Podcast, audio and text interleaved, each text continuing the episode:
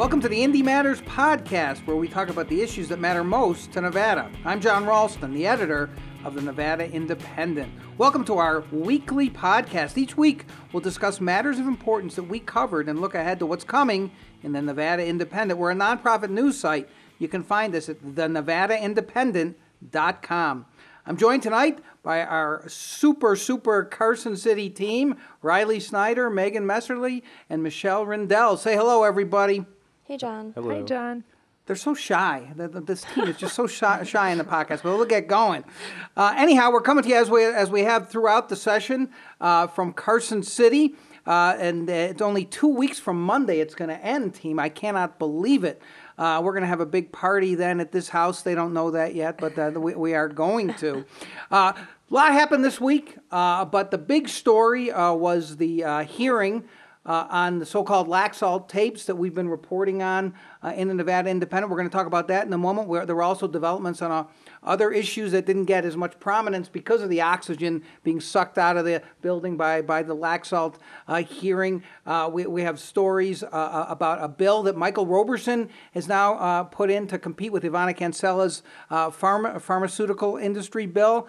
You've covered a bunch of issues, Michelle, including some big developments on the weighted fu- funding formula, which is a major, major education bill. And Riley knows now knows more about energy than Chris Brooks, uh, and he's going to talk about uh, some of the energy bills. But guys, let's start uh, with the big story uh, of of the week, uh, the Wednesday evening hearing before a joint Senate and Assembly budget committees.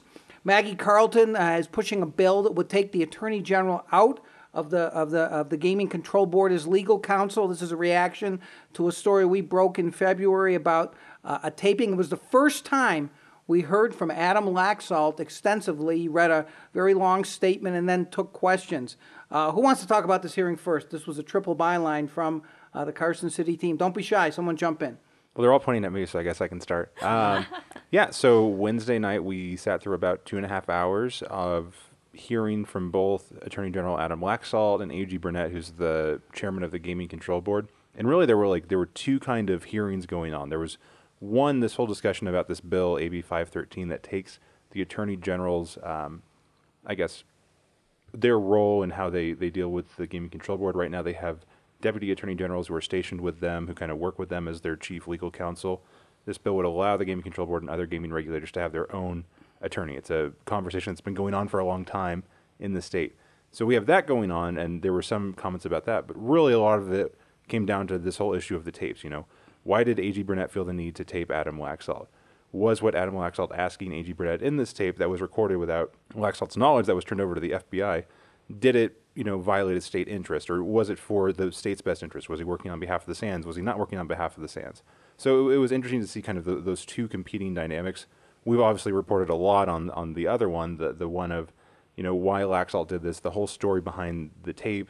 Um, but it was interesting to also see, you know, the, the bill, the whole kind of reason this whole show was put together um, was the bill. Uh, we should give maybe a little bit more background in case people aren't that familiar with it. This had to do with last year when the Sands was going through a very bitter civil dispute uh, with a former employee who, who was suing them. They eventually settled that case for seventy-five uh, million dollars. There was there was a question of whether certain documents should be kept confidential or not. Uh, and and the Sands had been pushing the Gaming Control Board to intervene in this lawsuit. They went to Laxalt. Laxalt disclosed at that hearing they had had a meeting at the Venetian with Sheldon Adelson and some other people. They had been pushing him. Then Laxalt uh, essentially uh, went to Burnett and had this conversation. By the way, you can go to the NevadaIndependent.com. You can see the transcript and actually hear uh, the tape there. And essentially, Burnett taped him, as Riley said, because he had gotten tipped off that Laxalt was going to come to him on behalf of the Sands, which is clearly how Burnett.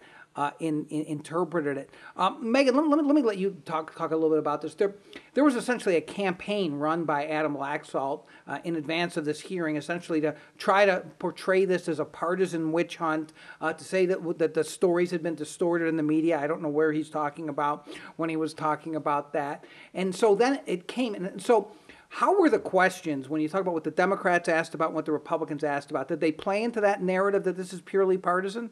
I think we saw some of that. I think it was interesting to see the difference between the questions that were asked to A.G. Burnett and then the questions that were asked to Adam Laxalt. Mm-hmm. I actually think, you know, the Democrats tried to ask some of the questions that Republicans had been bringing up, you know, about about the timeline and you know why did you go to this extraordinary step of actually recording your conversation. And so, in some ways, it kind of seemed like the Democrats were trying to preempt some of those questions from Republicans. And so, I, I think you you got some tough questions for for A.G. Burnett or you know probing questions when it was his portion of the hearing to talk. And then when we got to Adam Laxalt, I mean, I think you saw obviously, you know, there are partisan dynamics at play there. So I think you saw, you know, the, the Democrats, you know, still trying to figure out, you know, what was going on. There was a very pointed question that Senate Majority Leader uh, Aaron Ford asked at one point, and he said, you know, basically was trying to get at, you know, did you do this for the Sands or did you do it for the state? And and sort of made him answer that um, directly. And so so that was sort of an interesting moment. Um, and then I think that you saw from the Republicans, you know, trying to ask questions about, well, you know, is is there anything wrong with the way that your office cooperates with the um, gaming control board right now? Has this ever been an issue? And sort of, you know, trying to ask him questions to show that you know everything's fine here. There's nothing wrong. They had a perfectly normal relationship. You know, the actions he took were perfectly normal. So I, I think we, I mean, we definitely saw I guess, easier questions from Republicans than we did Democrats, which we expected, obviously. Right, exactly. And what, what was in, what's interesting is how this, if you look at the transcript and, and or, or listen uh, to the tape, and maybe Michelle, you can talk about this a, a little bit, is is just how different the interpretations are, whether that's how they're being interpreted or whether it's being spun. A.G. Burnett essentially saying, I was worried, and, and this recording confirms that uh, Adam Laxalt was lobbying me, not as my lawyer, but on behalf of another person, Sheldon Adelson and his company, The Sands, while Laxalt's in contention, that essentially during a very lengthy opening statement, as I said, is that this was just routine. This was just about co- confidentiality of documents, no big deal. I mean, there's a huge gulf between those interpretations, and I, and, and I think that that was very stark, don't you think, in, in their, each of their testimony. Yeah, I think A.G. Burnett, um, he s- seemed like he was kind of spooked by this whole thing that Adam Laxalt was was texting him and, and just saying, you know, let's move mountains to meet. I'll go pick you up wherever you're at. I need to talk to you before your vacation to t- talk to you about the sands. And uh, A.G. Burnett said this was coming in uh, amid this very contentious lawsuit amid all these investigations that were going on. So he's putting two, to do, two and two together, and he's um, really nervous about this whole encounter. Uh, but he doesn't want. He said he didn't want to be rude and say he didn't want to meet. Um, but he was nervous enough. He said that he he put his phone out in front of him at this coffee shop and recorded this conversation. And then, presumably, shortly after uh, this conversation took place, he turned to the governor's office and that's a one piece of news that came out of this talk about that. So um, you know the ag uh, the attorney general is supposed to be the legal counsel for the gaming control board but obviously the problem is is with the attorney general. So he said he talks frequently with the governor's office and he talked with the uh, general counsel over there. And what they concluded was that they didn't want to look back on this and think they missed an opportunity or um, did some sort of misstep. And so they felt they needed to, to be able to look back and say, I did the right thing. So they said that was going to be going to the FBI. That was Governor Sandoval's general counsel said, you know, let's take this to the FBI. And uh, I think Adam Laxalt was asked about that, and I think he said that that's the first I've heard of this. So, and I think it was uh, the first that, that, that, he knew why it was taken to uh, to the FBI. There was another piece of news, it seemed to me, and I'd like you guys to tell me if you think there's any other news. When who wants to talk about the question that uh, State Senator Ben Kieckhefer asked Laxalt that that, that uh, uh, resulted in some news? What was that? Yeah, I was going to mention that when Megan was talking about Republicans asking easier questions. Probably the worst question for Laxalt came from Kieckhefer, who said. Were you ever asked to recuse yourself, or did the Gaming Control Board ask for independent counsel in this case? And he said, yes. So we which was stunning because I don't think anybody knew that. And a lot of people said, you know, Ben Kieckhefer's not a lawyer, but you should never ask a question, especially when you're trying to be a friendly questioner, that you don't know the answer to. I mean, we've seen it in uh, Perry Mason. Well, you guys are too young for Perry Mason, but in Law and Order, you know, you, you, the lawyer should never ask uh, a, a friendly witness or his own client uh, a question he doesn't know the answer to. Because that was, I think, there were, I think people in that room were stunned, and we still haven't gotten to the bottom of exactly what happened, right, Riley? No, we asked for clarification because Kieckhefer did ask a compound question. Hmm. So was he saying yes to recusal or yes to independent counsel? Like there's a difference there. Neither looks good for Laxalt, but it's important to get the the truth out there. And so we don't know that. We have not, I, I, think you and I both asked the Attorney General's office for clarification and, uh, all day long, and we have not heard back, correct? As of 8:07 on Thursday night, We, I have we are not doing this on a Thursday night. We should, we should uh, remind uh, everybody. I, I wonder, Megan, uh, uh, w- there was a lot of hype going into this. Uh, it, it took uh, a little more than two hours. Uh, I, I think Maggie Carlton, I think, tried to keep it uh, on, uh, keep it running fairly smoothly. There was no real um, drama, I don't think, that some people might have thought. I'm, I'm not sure I thought that that was going to happen. Although A.G. Burnett, who is known as kind of a steady guy, did lose his temper a little bit at one point with a guy that you wouldn't have expected uh, to do. To talk about that moment, that was really something. Yeah, so at one point, uh, Republican Assemblyman James Oscarson was uh, reading a question. It looked like he was looking at his computer and it sort of sounded like he was reading directly off of his computer a question to A.G. Burnett. And um, A.G. Burnett asked him to, he, he, I don't think he quite answered the question, so he asked him to repeat it. And, and in the middle of uh, Assemblyman Oscarman, Oscarson starting to repeat the question, he sort of interjected something about, you know, did, did someone else write that for you? You know, uh, insinuating that there may be the sands or, or maybe, you know, we've heard a lot of criticism from, you know, Republican uh, Senator Michael Roberson, but, you know, somehow insinuating that that question was not, a, not his own and had been planted. Yeah, I mean, Oscarson, who was a kind of a, a laid back kind of guy too, didn't push back at all. Didn't didn't try to challenge him on that, right? No, yeah, but I think I think at that point didn't uh, Assemblywoman, Assembly Chair uh, Maggie Carlton. I think she kind of said something, you know, sort of trying to rein him back in, you know. It has been really interesting to see like how Republicans outside of the Michael Roberson sphere have reacted to this. I'm talking about people like Assembly Minority Leader Paul Anderson, a lot of the other Republicans on the committee. Um, you know, we look back and listen to it, and outside of just a f- few of them, they really asked kind of um, basic procedural questions, not really becoming partisan warriors. So that was interesting to see last night as well. Was that they all weren't, you know, throwing bombs and calling Burnett a rogue regulator or whatever. Right. Assemblyman Paul Anderson, I think at one point he asked, you know, uh, Attorney General Adam Laxalt to explain the difference. You know, you're an elected official, but you're also, you know, the state's top lawyer. Can you sort of walk me through the difference between that? Which, you know, is, is an interesting question, but not, you know, it, it's not really super probing.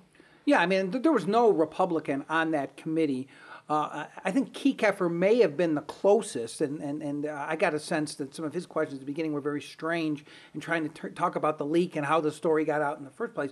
But there was no one on that committee, either committee, who was as hostile to A.G. Burnett as, as Michael Roberson has been. And by the way, later on, uh, Riley Snyder's going to have a new feature on this podcast, This Week in Michael Roberson. You, you, you're going to want to stick around uh, for, for, for that. But there really wasn't that, there wasn't really wasn't hostility, right? I think that's what some people were, th- were thinking is going to happen here. There's going to be hostility from the Democrats to Laxalt and hostility uh, from the Republicans to Burnett. That really, that really didn't happen, right? I think you did see with um, Assembly Republicans, Robin Titus and Chris Edwards, they were kind of incredulous. Like, why did you want to want to record this? I don't understand. Um, and and I think Robin Titus even tweeted afterwards that um, I don't know something something to the effect that like, why would you? Um, you didn't want to be rude by refusing this meeting, but you were pretty rude by recording the meeting. So there were some questions about recording the meeting. Um, and I think there were some questions from the Democrats about, you know, sort of vaguely like, are you, are you working for the Sands? Um, they were yeah. pointed. I just don't think they were like the kind of dramatic kinds of, of, of, of questions that some people I, I thought thought might happen uh, in, in in the hearing. Of course, Chris Edwards at one point said, there, "I don't I don't see a problem uh, with this at all, uh, uh, Attorney General uh, Laxalt." So I guess you know this is over since Chris since Chris Edwards says that there is no problem. But but seriously, so where do we go from here? I think people are asking, and I, you've probably gotten these questions too, and I have from people. So, what's the next step? Uh, Maggie Carlton uh, is going to try to move this bill, which, uh, if, if she has the support of leadership, will move because the Democrats have uh, uh, the, the, the votes uh, to do. But what happens in, in, in the larger story? I, I mean, the, if indeed the FBI thinks there's no, that no crime was committed, uh, there, there, it seems to me there are only two possible consequences, substantive consequences for Laxalt, if there are any. One would be this ethics commission uh, complaint that the Democrats have filed. Did it was he working on behalf of the Sands instead of the, the client? And maybe uh, people may have mentioned this to me. I don't know if you guys have heard this. Lawyers have said this may invoke some kind of state bar rules if you're not representing your client's interests and, and instead representing anybody else. But What's the talk in the building? To, to talk about that, uh, any of you, all of you, is do they think this is over? That uh, that, that, that, that, it was essentially uh, there was the big show on Wednesday night, and, and, and nothing happens until the campaign when the Democrats have already written their ads. In fact, they're already sending out web videos. Right? Uh, uh, is it over? I think that was kind of the sense that we got, just because, well, one, you know, there's not Adam Laxalt's not going to come back to the building and like testify this on this when it comes to the other side, like in the Senate Finance Committee. But you know, they have two and a half weeks left to close up the session. They have a ton of budgets they have to close. They have hundreds of bills they have to get through. There's a lot of stuff that they still have percolating out there. Um, was it a big dramatic moment that everyone was watching? I was talking to one lobbyist today who's like, "Yeah, I was watching it on the plane, and then I got in my car and I was watching it on my phone there. It was the must-see TV of the session." But you know, I think this is kind of the peak of the the public interest in it. I don't know if it's ever going to, I guess, reach this point again in terms of having all the players there talking about it on the record relatively candidly. I thought one interesting thing Adam Laxalt, or, or, it was actually Senate Majority Leader Ford said, was that there's kind of a plausible story on, on both sides now. Now that we've heard from Adam Laxalt, he's got, you know, somewhat of an explanation for for why there was a misunderstanding that's out there now. It's not just us knowing what A.G. Burnett said. Um, and, and his statement was, you know, there's a plausible explanation that you did nothing wrong, and then there's a plausible explanation that you um, were trying to coerce A.G. Burnett. Um, so the way I look at it is it's like, you know, there's going to be people on both sides of this. They've got some facts to their defense on each side. Um, and I'm not sure how many people totally flipped over to the other side after the hearing from last night because there's so much partisanship involved in this uh, going in, right? The Democrats have been have been going after Laxalt on this since the story first broke, and, they've been frothing uh, since this happened, since this started, and they played into Laxalt's hands to some extent when he was crying partisanship. The Republicans, not like Michael Roberson uh, attacking A.G. Burnett, but they have been relatively defensive of Laxalt. He's a leading candidate for governor, uh, and and so uh, and when the mud, waters get muddied that way, right, and, and, and it's somewhat of a complicated kind of story. I mean, it's a sensational story. Gaming regulator secretly tapes the AG and turns it over to the FBI. But other than that, uh, people either are going to think, I think, as Michelle said, he was doing this for Sheldon Adelson, or they're going to think, oh, this is some complicated state confidential documents thing. I don't want any. I, I don't really want to pay uh, uh, any more attention to. So Riley, are, are you willing to put up odds that, Adam Laxalt doesn't come back to the building just because he wants to testify again? You're sure he's not going to do that? I don't think he's going to testify, you know, on,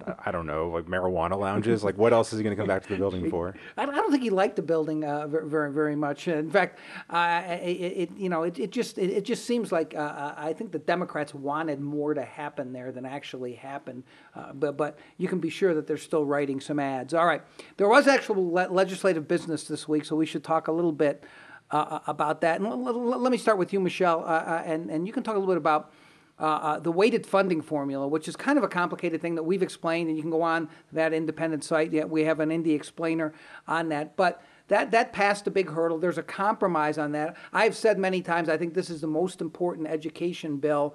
Uh, it has to do with changing the way that, that schools have been funded by using, and, and the weighted part of it is to put the weights on different kinds of, of kids than they were before. Talk about what happened.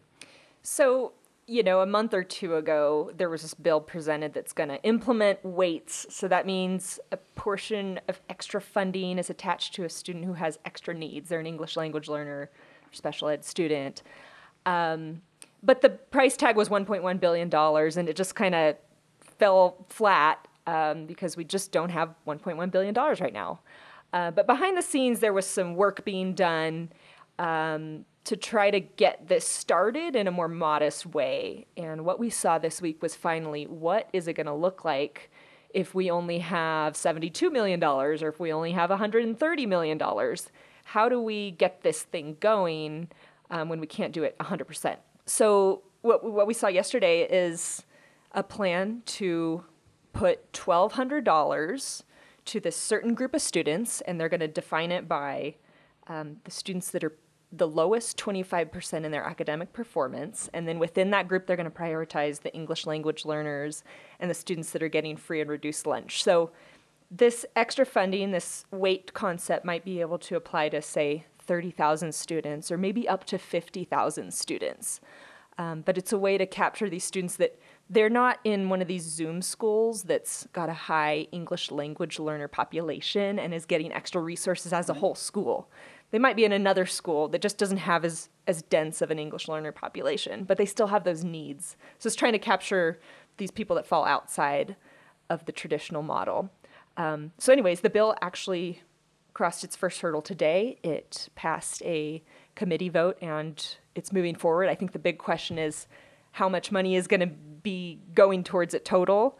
We know that the governor's budget has set aside about 72 million that's being pushed for this weighted funding project, but it could be more and and more money means just a, a, larger number of students that can get these services. Does it appear to have bipartisan support, uh, addressing however much money goes there, whether it's 70 million or more? Bipartisan support. The vote in the committee was bipartisan. The vote in the committee was six to one, uh, so bipartisan. Uh, Don Gustavson, Republican, voted against it. Who does not have a green button at his desk, we always say.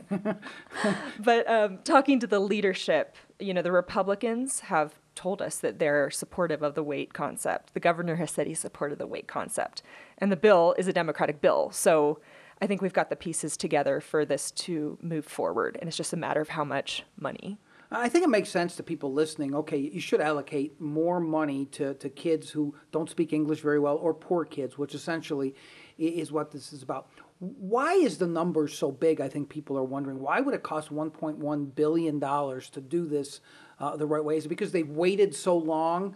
Waited, the other waited so long uh, to, to, to address this? Is that why the cost is so high? That's what, um, you know, the Nevada State Education Association Union will say, you know, we're just drastically underfunding education. That's why this number is so big, and and this would be what we need to spend to adequately fund education now.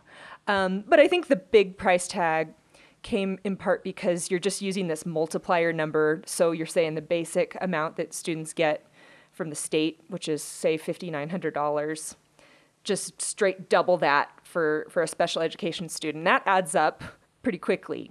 So I think it was just the formula that they were using. Um, was was driving up this number. And so it looks like that's going to pass, though.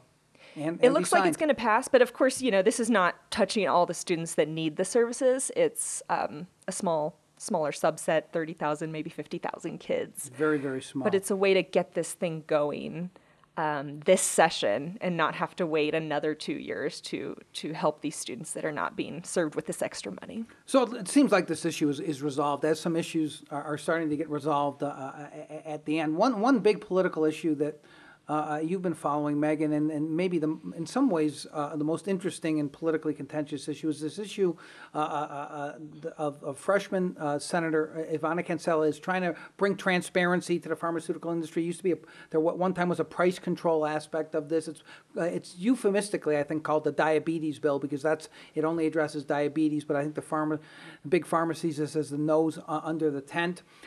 she's amended it herself a few times. Should say that uh, Senate Bill 265, in case you want to go look at it. We are, we are uh, uh, uh, taping this podcast on Thursday night. On Friday, that bill may actually be voted uh, out, out of the Senate, but we always, especially in the legislature, say it may be because you never know uh, what might happen. It was supposed to be voted on perhaps today, didn't get voted on. Having said all that, there's now a competing bill that's been thrown into the mix, and that came out this week. Talk about that. Right. So, Republican Senator Michael Roberson on Monday announced this proposal um, this bill that essentially addresses a, a, different part of the, the drug pricing process from what Democratic Senator Ivana Cancela's bill does. So, to just explain really briefly, the healthcare world is extremely complex, but when we talk about setting prices, you have the drug manufacturers who, you know, they set what's called a list price. And that's basically, you know, the starting point for what all d- drugs are going to cost. Then there's something called pharmacy benefit managers, and they're these sort of third party middlemen ad- administrators, and it's basically their job to be the go between between drug manufacturers and insurance companies, and they're the ones who they negotiate these discounts and rebates. So, you know, say your list price is $500, you know, they may you know negotiate discounts down to say 400 and then there are rebates that would bring it down to 300 and so it's this complicated process. And so then it gets to the insurer and then eventually finally gets to you at the pharmacy counter where you know you're paying your copay or whatever it is that you have to do to actually pay for that medicine. Um, so democratic senator ivana cancela's bill sb 265 sought to start at the beginning of the drug pricing process so with pharmaceutical manufacturers what Michael Roberson's bill is doing is addressing pharmacy benefit managers. People often refer to them as PBMs. So, what the bill does is it, it does a couple of different things. There's some different transparency related provisions, but one of the most significant things that it does is it has this 80% cap that it puts in. And so, it would require all pharmacy benefit managers to pass along 80% of the rebates they receive from manufacturers along to insurers. So the idea behind that is basically to make sure that pharmacy benefit managers aren't getting all of these discounts and rebates and making, you know, exorbitant profits and then not passing any of those savings along to insurers and then who then aren't passing savings along to patients.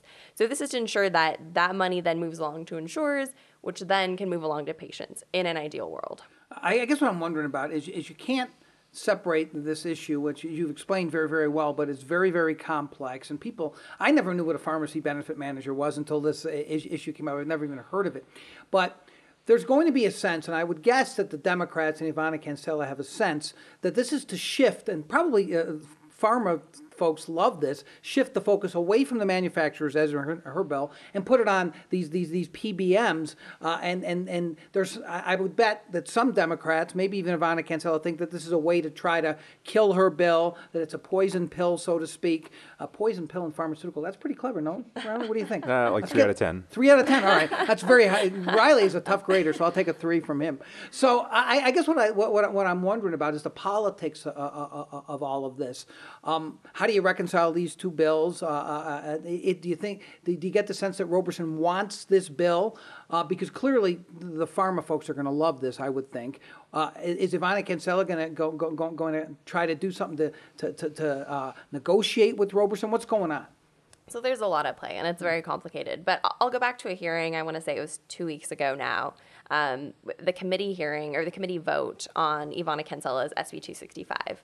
So it was interesting because we saw the two Republicans on that committee, Senate Health and Human Services, specifically bring up concerns about PBMs and the fact that they weren't in her legislation. So that's Senator Joe Hardy and Senator Scott Hammond. They both mentioned it and said, you know, this is this is a great start, but we need to do something that shines light on the whole process. And so they sort of hinted that, you know, they wanted they wanted some sort of PBM transparency legislation to happen in some form. Um, and you know, Senator Cancela during the hearing said, you know, I'd be more than happy. Like, let's work on legislation. Let's see what we can do before it gets to the floor.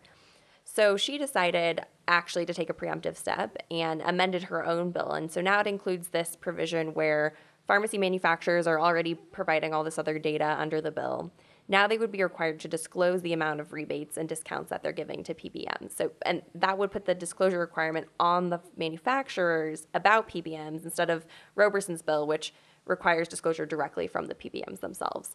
So she took the step of, you know, tr- trying to preempt it and addressing PBMs in her bill in the hope that she can get some votes. And, you know, we may see, like you mentioned, the bill will be on general file tomorrow. We don't know if it's actually going to get a vote. It could get rolled. You know, there's nothing's ever certain in the world of the legislature. But if it does, it'll be interesting to see, you know, whether that that PBM amendment is enough. Um, and it's hard to tell now that there is a separate proposal on the table.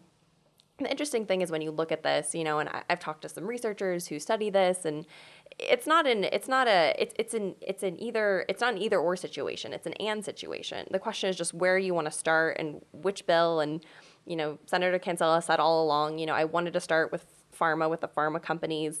That's the beginning of the process. You know, if we want to do PBMs in a later session, great but it's just a place to start. And so the interesting thing is that these bills aren't in conflict with each other. You could pass both of them and it would put different transparency provisions on different parts of the price setting process. So there's a world in which both of these bills succeed and there's sort of broader overall transparency you know, within the price setting process for diabetes drugs, which is what both of them are aiming to do through these bills. Um, so it'll be interesting to see what happens, you know, if, if that bill, if uh, Senator Roberson's bill, SB 539, ends up actually getting a hearing, you know, that that's yet to be determined. Um, but they're not, you know, in conflict with each other. the Yeah, let's remember the Democrats control uh, the legislature. They're not that thrilled with Michael Roberson's behavior uh, uh, uh, this session, so they don't have to give that bill a hearing. Uh, let me just ask one more question on this. Um, it seems to me I've been hearing, and I think you've been hearing the same thing. The governor is not opposed to this concept. I think he might have been a little skeptical of price controls, which is why that might not be in there. But I think he, you, you, did a piece, and I, the time. I apologize, the time is running uh, all together for me. But I think the poll that, that, you reported on came out after our last podcast, uh, in which it showed how unpopular the, the pharma companies are. I just don't think Brian Sandoval or anyone really there wants to be against something when people just people don't like pharmaceutical companies, right? There's no movies out there with the head of a pharmaceutical company being the hero, right? They're they're, they're usually the villains. So. Do we know where the governor is? I mean, does, does, is he going to insist on, on transparency for both sets? Uh, will will he sign uh, uh, bill? I mean, he's very upset now with Michael Roberson because Michael Roberson attacked AG Burnett. What do we have any sense where he is now? We've only gotten sort of a general sense that he's interested in the issue, you know, that, that it's something that his office has been keeping an eye on. And, you know, he doesn't keep an eye on things that he wouldn't potentially be interested in signing. So that in of itself is sort of, you know, I guess hopeful for both of these bills in a sense. Um, as far as you know, which one he'll take, if he'll take one without the other, I mean, I think a lot of it comes down to, you know, is there bipartisan support? Is this a good policy? You know, and I don't think we have a lot of answers to those questions. So it'll be interesting to see as this conversation con- continues and as we see the vote tomorrow. You know, do do all the Republicans vote against it because you know they want Senator Roberson's bill to pass and they just don't like this Democratic bill? You know, and now it now it feels like SB 265 is a Democratic bill and SB 539 is a Republican bill when in reality it's just all these different policy proposals floating around. And I think sort of the hardest hurdle, everyone sort of, you know, likes the idea of transparency, right? And the question is just where does when does transparency go too far? You know, are you are you impinging on their ability to, you know, manufacture and compete, you know, and, and develop all these innovative drugs? Are you, you know, in, impinging on, you know, uh, state trade secret law? And, and all of those are questions at play. You know, I think most people, you know, ideally want transparency. I think Republicans, Republicans and Democrats have expressed an interest in, you know, wanting to know more about how drugs are priced. But the question is, you know, how much of that can actually be done? How much will be done this session? And then is there anything they could do beyond that? Yeah, and the politics here are just really, really bad for the Republicans because if Roberson's bill doesn't get a hearing, and we'll, we'll be talking next week, I'm sure, on whether this bill, if this bill has been voted on, whether it was a party line vote. If Roberson's bill never gets a hearing, then Republicans are going to put themselves in a position of voting against the only transparency bill of the session, which I think could be a pretty powerful issue based on the poll that you released that was done uh, by uh, Ivana Cancela. But th- this issue's far from over. We'll, we'll be talking about it uh, next week. All right, Riley, speaking of complex uh, issues. Uh, you've immersed yourself in, in these energy issues, and and and uh, there were some developments uh, th- this week uh, on on a couple of of, of the major issues. Uh, I think since we did our last podcast, the two issues we focused on most have to do with rooftop solar, which was a big deal, and the so-called renewable portfolio standard, which essentially is is setting the amount of, of renewables that, that, that have to be uh, out there. Chris Brooks has been involved, as I alluded to earlier, in, in both those. What what are the developments on that front? Yeah, so the biggest development this week came on the renewable portfolio standard front. As you said, it's how much energy has to be generated in the state or used in the state that comes from renewable sources. Right now, it's set at 25% by 2025. That's the goal. NV Energy, the state's largest utility, who you buy electricity from probably, unless you're listening in like Pahrump, um, says we, we can reach that goal. Chris Brooks's bill is has been like pegged as the 80% RPS bill. What it really does is make a 50% mandate by 2030 with a goal of getting to 80% by 2040. Um, and he had an amendment that came out this week. We reported on it in the Nevada Independent. It does a lot of different things, but it still keeps in place that 50% goal. It creates uh, incentives for energy storage, which I don't think has ever been done before for renewable portfolio standards. What does that mean, energy storage? Right. So if you've gone on Tesla's website and seen all the things about you know batteries, um, it, it's this idea that rather than than generating electricity and using it immediately or like moving it around the grid to where it's needed, you just keep it stored in a battery. There's uh, there's like five or six different ways To use later on. yeah, to use later on. It's really good for something like solar because solar energy generation peaks at midday because that's when the sun's highest in the air. You know, uh, demand peaks at later afternoon when everyone gets home and you know you start cooking dinner and, and the energy needs increase. So there is a, uh multiplier credit, which basically means you get two for the price of one uh, kilowatt hours for storing electricity. I don't think any other state has done that for RPS. There's also a multiplier like one and a half credit for new geothermal. There's some stuff about um, letting large casinos and other they're called 704B customers, it's people who've decided to leave NV Energy's purview and buy energy on the open market. 704B is the statute. That's why they're called that, right? Yeah, and because energy people are nerds, everything has to be like a weird acronym that doesn't make any sense. That's right. Um, so they, it allows them to keep using energy efficiency statutes under his bill. Um, these big customers, these are people like Switch, people like MGM, people like Caesars, would have to follow RPS standards. So they have a pretty big interest in the bill. They testified against it when it first came up. So that, that's kind of a carrot out to them. Um, but it was interesting to see because my assumption kind of the whole time along was that Republicans were going to be kind of uncomfortable with this because we have this whole pending question of what's going to happen with question three. It's the energy deregulation ballot question. It passed 75-25. Usually when things pass 75-25, they're going to pass again the next go around. And that basically means NV Energy has to get out of uh, um, the energy market and we'll have retail choice come 2023. So there's a lot of questions about the future of energy. We've talked about it on past podcasts and board all of you and all the listeners about what that entails. But a lot of Republicans are concerned because if we're demanding NV Energy, you know, goes out in the desert and installs all these big solar plants to meet these RPS standards, what happens when they can't own them anymore? Who buys them? Do they have to sell them off in a fire sale? You know, if that happens and they lose a lot of money, the ratepayers, you, me, all the electricity cu- customers are stuck with the bill. So there's been a lot of Republican pushback, but you did have two Republicans on Wednesday when this bill came up for a committee vote vote for it. Uh, Republican Assembly members Jill Tolles and Al Kramer joined Democrats and they voted for the bill to move it out of committee. Uh, Tolles was all on board. She said that this, she's gotten a ton of positive feedback on this. She wants a bunch of solar jobs in Nevada. Uh, Kramer was a little more concerned. He had that same issue with stranded assets. What happens to the generating plants? You know, once um, if retail choice passes, but he still voted for the bill. So I believe it's going to come up for a vote next week. This has been one of the most heavily lobbied energy issues of the session. Like I said before, there's a lot of big casino companies, big power players who are affected by what happens with this.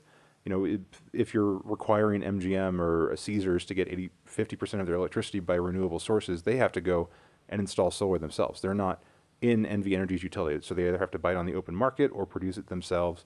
So there's like a lot of questions. There's a lot of like political fighting and lobbying um, behind the scenes. I also have details of an NV Energy amendment of some tweaks that they had to Brooks's bill.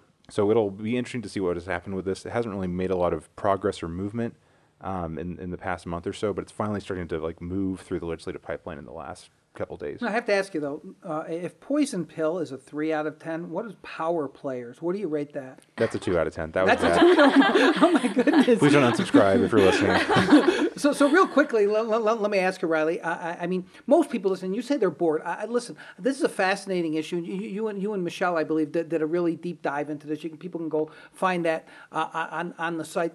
Energy politics and energy policies, excuse me, are very complex. How they actually arrive at rates, even more complex than uh, pharmaceutical uh, prices, right? But people care about essentially two things, right? Who are listening, and and and the energy choice. Uh, NV Energy has essentially said, you know, washed its hands. Okay, we're not going to be a provider of last resort. Don't count on us for anything, which is really subtle, uh, right? And, they're neutral on the whole thing. But th- there's two things people care about. They walk into their houses and they flip on a light switch. The lights are, are, are, are going on. And of course, what they care about most are rates. And so, what has the testimony been about what's going to happen to rates uh, with all these changes? So that's kind of the big fight over this RPS bill, right? Because you had a lot of these casinos who helped fund uh, the Question 3 ballot measure. I think it was Sands, MGM, and Switch who put all the money behind it. Say, uh, or come to the table. Switch didn't. I know the Sands did. I think MGM, as part of the Resorts Association, came and opposed it, saying, we don't want to handcuff ourselves and say we have to make this much renewable energy, not knowing what on earth is going to happen past 2023. We have no idea. There's an interim committee of 25 people and Mark Hutchison, the, the cat herder, trying to figure this stuff out over the next year. But we really don't have an idea. No one has deregulated their energy market since the late 90s. No one in a state like Nevada that's really big doesn't have a lot of um, carbon heavy fuel sources. All we really have is solar and natural gas we import. No one has really done it who has been in our shoes before. So there's there's a lot of open questions. Um, they do have a lot of concerns about how this is going to affect everyday people's power uh, or power bills, um, and w- what kind of impact raising the portfolio standard will have on that. Um, that's been like the biggest point of opposition, at least that I've seen so far. All right, and uh, I'm going to come back to you in a minute, Riley, for the new feature that, uh, of, of the podcast. But first, I want to talk uh, about a couple other uh, things that are being wrapped up because uh, some of these issues are getting resolved, it seems slowly but surely. Uh, a piece that ran last weekend after we did our po- podcast that, that, that, Michelle and Megan worked on was this a big issue of criminal justice reform, which has a lot of components to it. There were some developments this week uh, uh on, on that criminal justice reform, which has been caricatured by uh, Michael Roberson uh, and with some of these bills, as this is the session of the felon. Uh, it, it, it, but the governor's clearly interested in this as a former federal judge. Uh, you guys did a big package on all these bills, and, and there are things that are happening, including on a bill to restore felon felons' rights, which both there's actually two bills, one that uh, uh, each of the Democratic leaders has had. What what what? Talk about that package that you guys ran, and and what the developments were this week. Uh, well, that package kind of looked at some of the political challenges of doing this, as you've explained. You know, it's something that both of the leaders are very passionate about, but they've kind of got to walk a fine line with it. They can't push it down people's throats. You've got the Republican governor here. People are very conscious about not, you know, um, looking like they're ignoring victims or, or giving people a free pass. Um, and it's just hard to do a lot of these things. It's hard to. The one thing that would make a difference in the prison population is is really reducing sentences. That that would make a dent. Um, some of these would make small dents. Uh, but that's just something that you can't do in a legislative session. It's got to be something that you got to get a lot of buy-in. You've got to have some interim committee really work on this. You got to have everything tied up. Um, so, anyways, that's not happening. Uh, so we're trying to find. The Democrats are trying to find a lot of other ways to to do things that will move people out of prison and onto parole, um, get people that are on parole jobs so they don't reoffend, um, and just do things like make the bail uh, more payable, more affordable for these people that just have no money. Um, you set a thousand dollar bail, and that's huge for someone who's has nothing. Um, so one of the things we did was outline. Gosh, it was probably almost fifty yeah, bills. It's definitely more than forty, but yeah, maybe fifty. yeah. So I mean, there's just so many a variety of bills that are that are going through the process, and a lot of these have party line votes or are stalled kind of somewhere along the process. Mm-hmm. Um, and one of the things that we found yesterday, um, I, I, think both of the leaders are really intent on being able to restore felon uh, voter rights after they get out of prison and are done with their parole. Um, so we saw a bill, a very unusual move, a bill um, that would have restored the rights had already been voted out of committee. It came back into the committee. They rescinded the vote. It was a gutted version of the bill.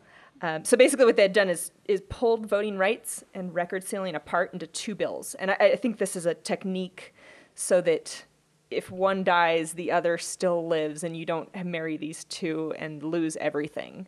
Uh, so you see some real strategy going on as they're trying to navigate this uh, through the process. And the governor, right? in the past, has not uh, looked too favorably on this. In fact, he vetoed a bill, right, uh, that, that would have restored felon rights in the past. He did, yeah. And that's one thing that when I was talking to Speaker Jason Frierson yesterday about his bill, um, that's one of the things you know that, that he's mentioned to me you know is that is making sure that the bill they put forward you know they don't want him to have to just veto the same bill he did back in 2011 they want it to be a different bill and find it to be something that he can live with. Um, and so the interesting thing, like Michelle was saying, the bill that was gutted was SB 125. That's Senator Ford's bill over on the Senate side.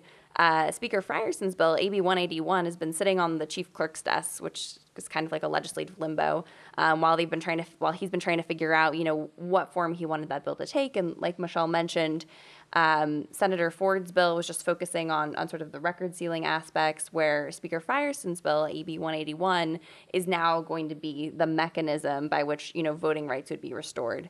Um, still, when I was talking to him, and it actually officially got amended on the floor today, he did scale back his bill significantly from what it was before. So a previous version of the bill would have allowed some of the more serious offenders, category A and category B, caused, you know, substantial bodily harm with use of violence. Those offenders would have been able to have their rights restored after two years under the original version of the bill. This bill strips all that out. So now it just applies to lower level felons.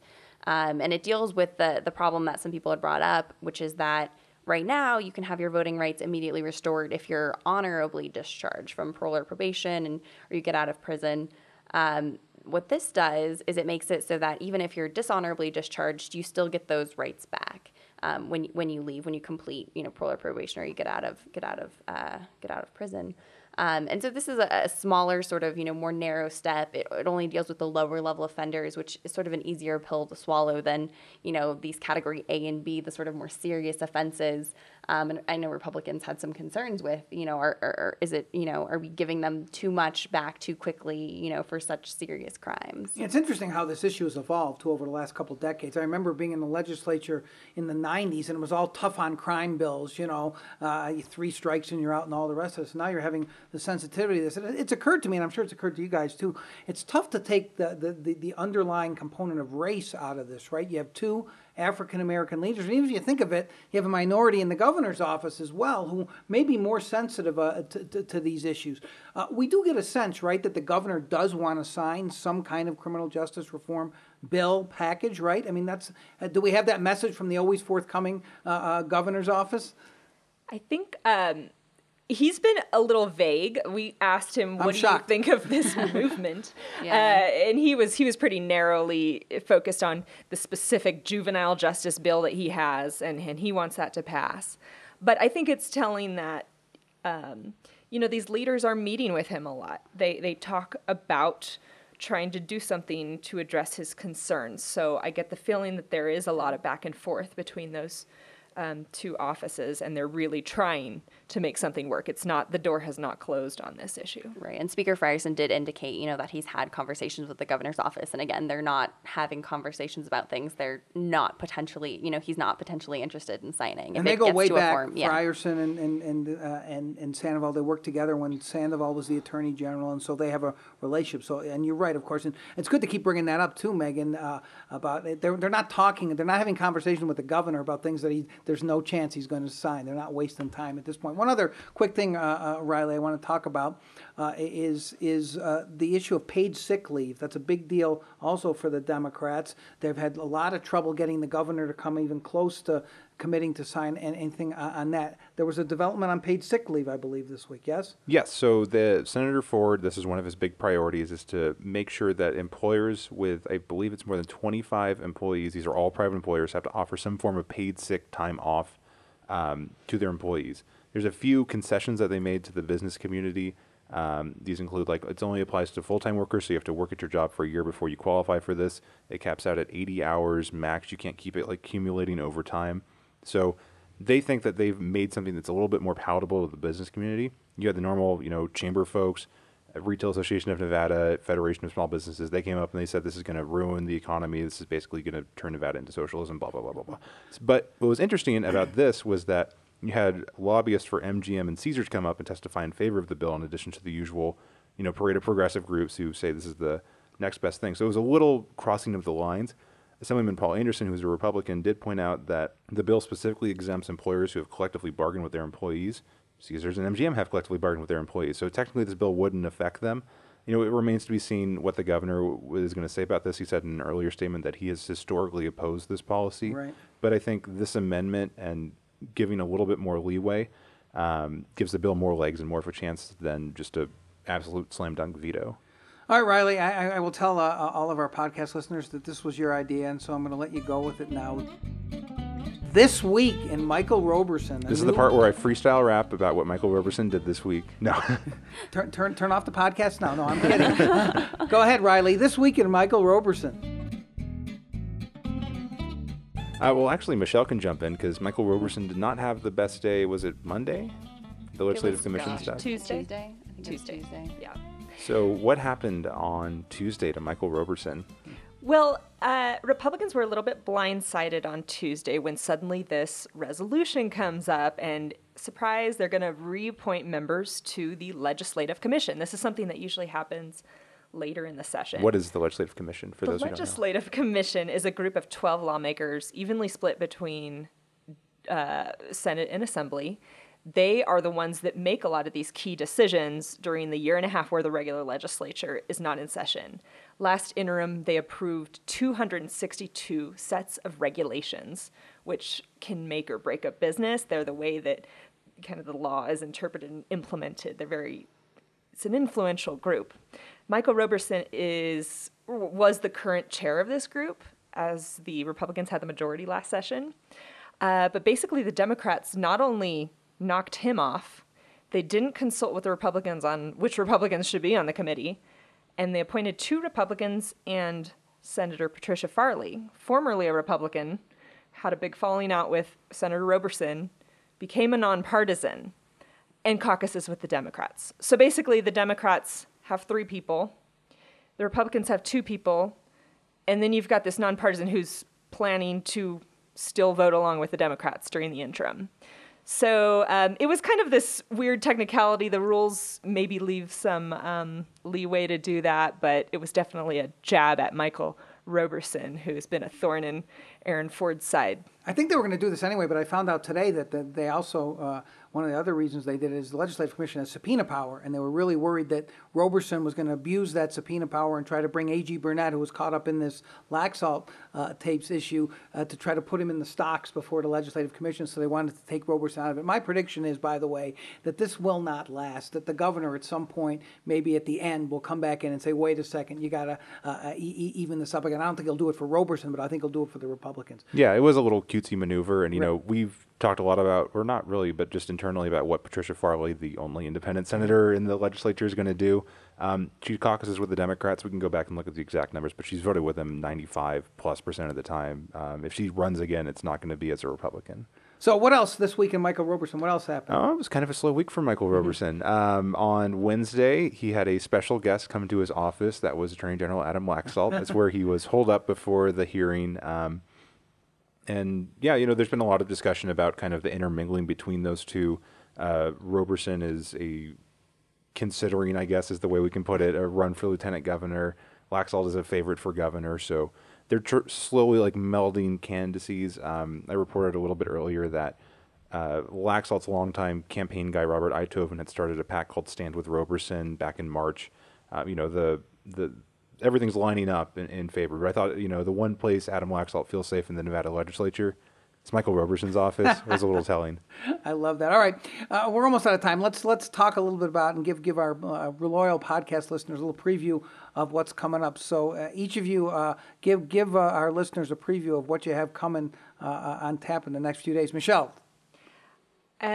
I'm planning to do something on some decisions related to private prisons. This is, um, you know, a big thing that both Speaker Frierson and uh, Senate Majority Leader Aaron Ford have been very vocally against. Something that the Department of Corrections says they need to use. Um, so these two interests are clashing. So we'll hear more about that. Yeah. Look out for that one. That's a great issue. Well, Riley and I have another Follow the Money in our always ongoing series. Uh, and this weekend, we're focusing on lawyers, which there are a lot of, too as many. you might imagine. Too many lawyers. Way too many lawyers. Uh, yeah, we're not. We, we uh, for those of you who follow our follow our follow the monies. Mm-hmm um, you know, we break down all the different contributions, and they're just simply too many to do every single lawyer. So we're just doing the big ones.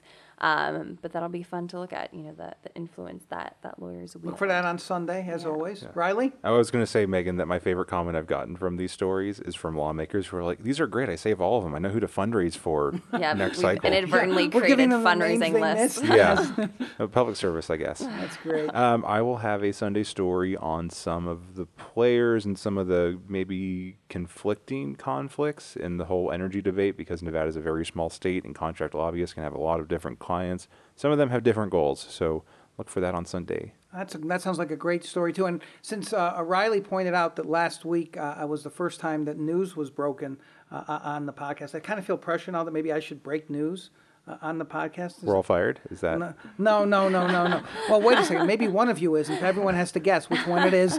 Uh, Riley. Uh, anyhow, uh, I, I, I, the news I'm going to tell everybody, and you'll hear it first on this podcast, is Scott Hammond, the state senator who has put it out there that he's going to run against uh, Congressman Ruben Ke- Kihuen, is now looking at running in Jackie Rosen's district, uh, CD3 instead, which is a much more competitive district uh, for the Republic- Republicans. You heard it first where? The Indy Matters podcast. And that is all the time that we have for this week on the Indy Matters podcast. We want to know what you think. So if you have ideas, criticism, or even praise, email us at ideas at the nvindy.com. Please check out our site if you haven't already. It's the nevadaindependent.com and go on iTunes and rate us and subscribe. And there's all kinds of other places uh, you can find us. So I want to thank my great Carson team of reporters, Michelle, Megan, and Riley.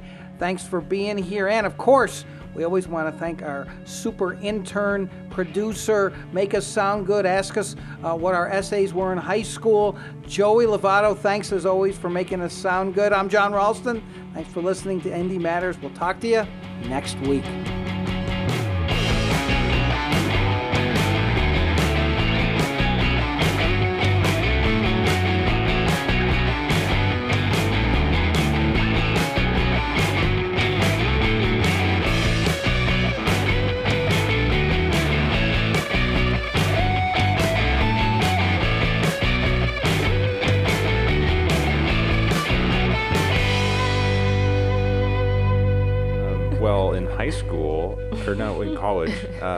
Tired. Uh, I got to write an essay like deconstructing a Lady Gaga video for women's studies class, and that was a fun essay to write. There's a lot going on in the Bad Romance music video.